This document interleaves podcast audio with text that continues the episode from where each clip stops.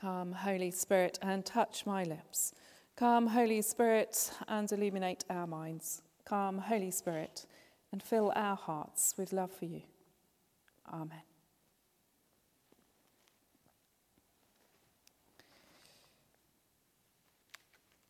During Lent at morning prayer, we work our way through different passages of Jeremiah. And usually, one of us is reading, and we have a phrase that begins something along the lines of, Yeah, I'll take one for the team. Jeremiah is not the easiest book in the Bible to read. Most passages start, Woe is me, or Thus says the Lord, and then proceeds many verses of disaster to fall upon people. It's not exactly cheery reading first thing in the morning. But let's think about when this book was set.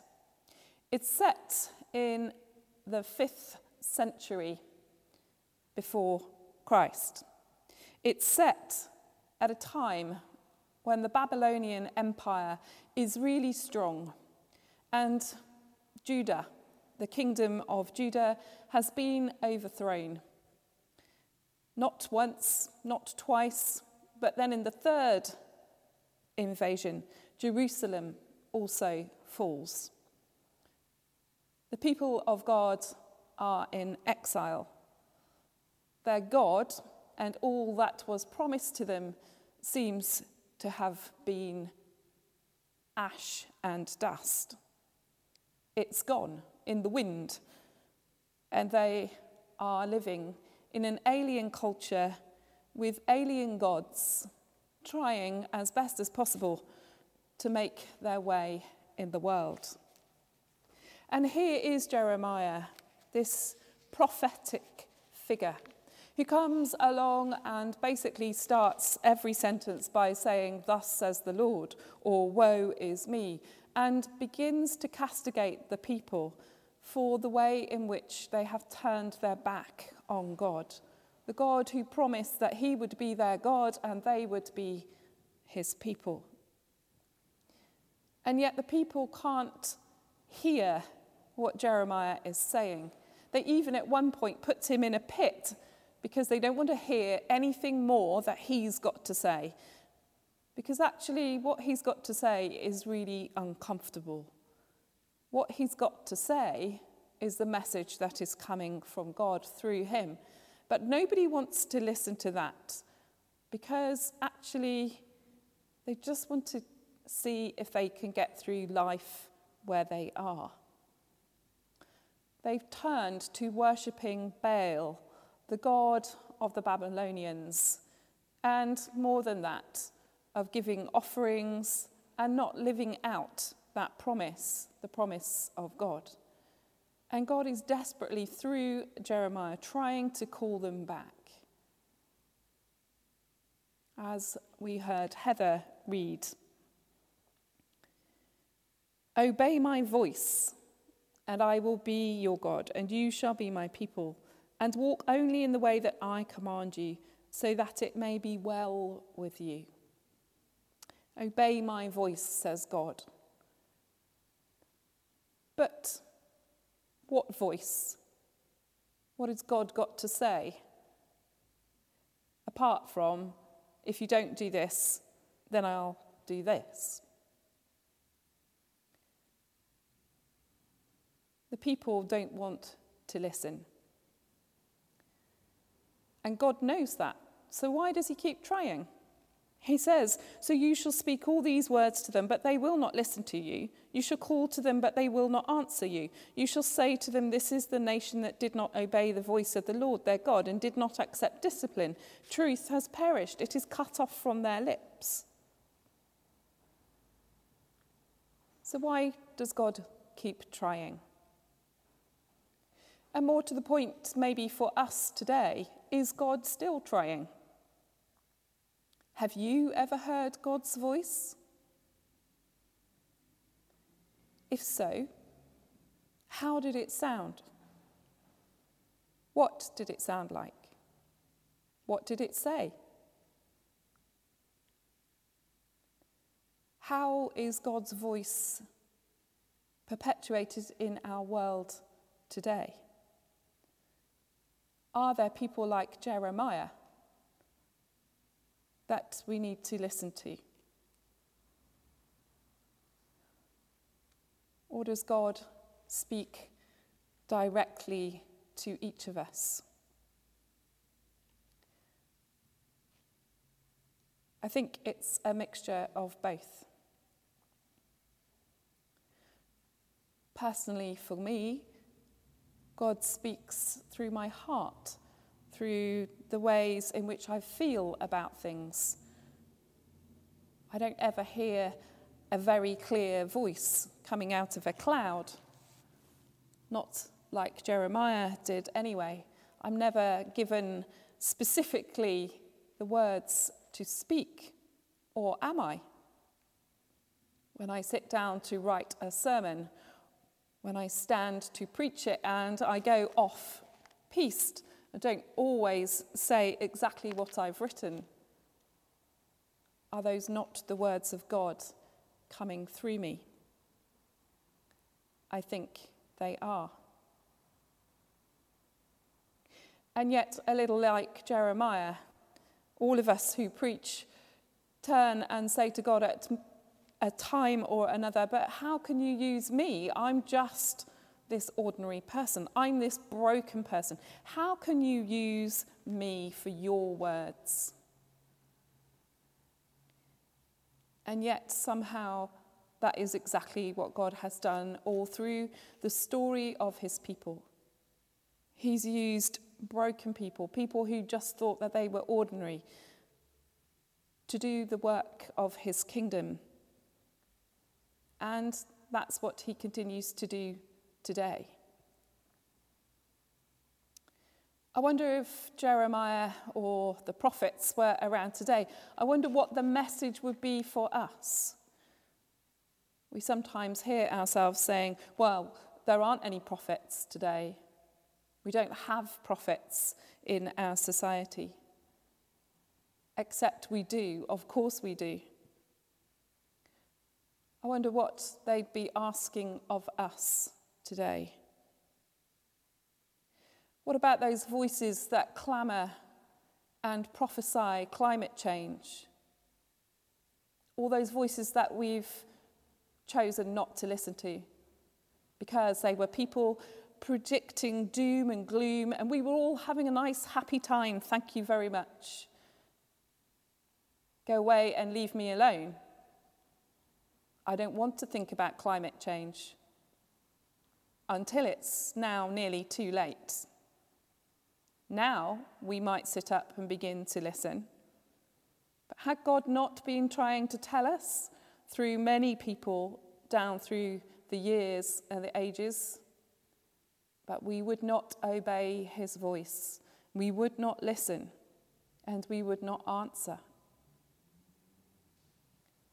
I'm even quite shocked still particularly at the moment. And I know we're all desperate for a holiday. I really do get that. But over the last few days, as people have been talking about the roadmap out of lockdown and the ability to be able to go on holiday, the amount of interviews I've seen with people who said, Oh, I can't wait to jump on a plane. Hang on a minute. I thought we weren't going to do flying. I thought that was one of the things that we were going to try to curtail. Are we not listening? Are we not answering? Are we still thinking about the gods that we want rather than what God knows will give us life and allow us to live well?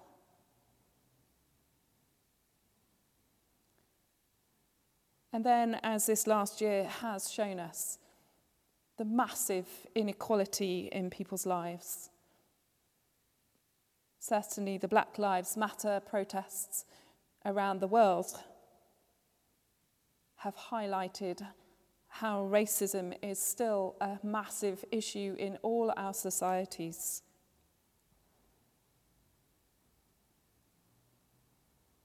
But we've had prophets talking about equal rights for generations. Have we not listened? Are we not answering?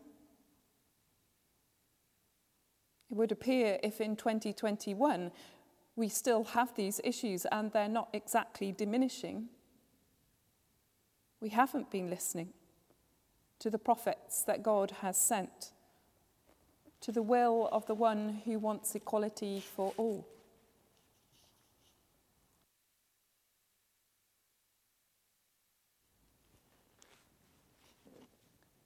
Are we going to sit up and listen now?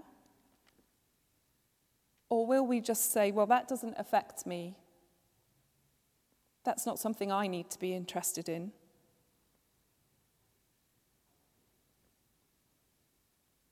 It doesn't matter what heritage you have, equal rights for all are part of the justice of God's kingdom. And when one person is hurting, it hurts us all.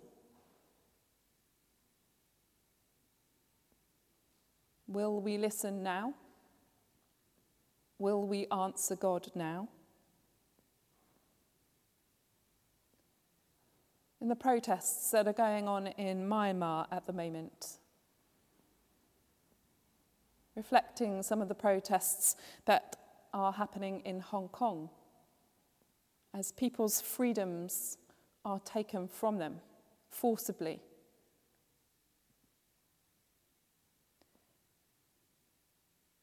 Have we not been listening for the generations since our first two world wars, but also the wars previous and since?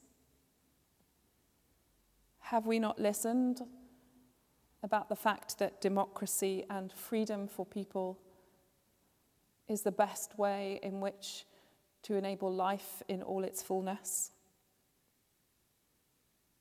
Apparently not. And remarkably, there doesn't seem to be much protest about the way in which protesters are being treated.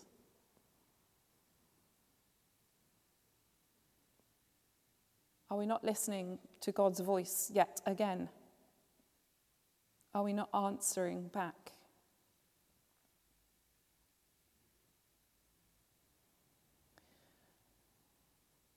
We are too divided, it would seem, too intent on living our own lives, the lives that we want to make as comfortable as possible. And there's nothing wrong in that as long as we are also voices for those who need change. There's not much point in getting on a plane and having a lovely two weeks in the sun if it's contributed to climate change that will leave the whole planet in disarray. There's not much point in keeping to our own houses and our comfortable lives, if actually when it comes to us needing equality or a voice to speak for us, there's no one left. And there's not much point in saying, but I'm safe in my country. We have freedom in democracy until the day we don't.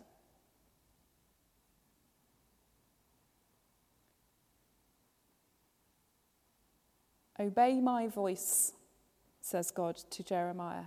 Tell the people, obey my voice, listen to me, and answer me back. How do you answer God? Usually, however much you don't want to, you end up answering yes. But it goes much deeper and further than that. It's a yes to start with. And then it's an action, a work, a being, a way of living that contributes to the health and the well being of all creation.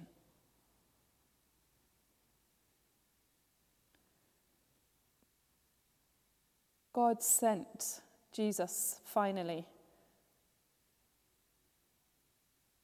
He uh, revealed himself because he tried to do so in all of the prophets that had gone before, and nobody had listened. And even then, when he comes as Jesus, people still can't see, don't want to open their ears.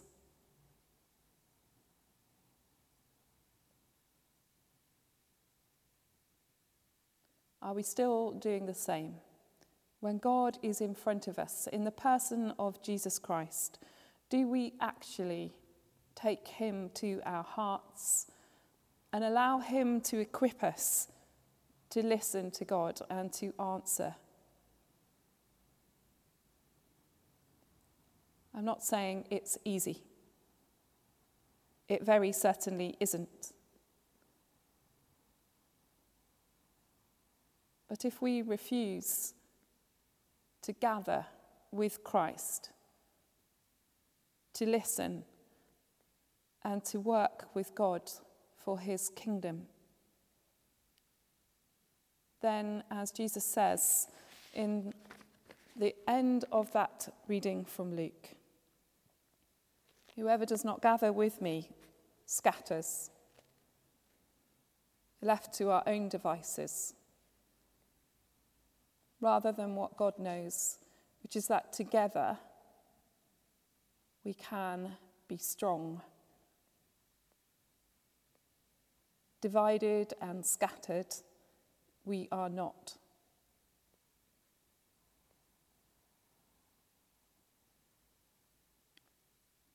So, the question for us as we go into these last couple of weeks of Lent and to the cross and then to the resurrection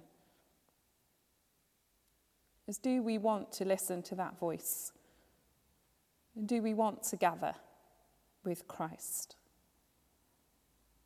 And do we want to be part of his kingdom? Amen.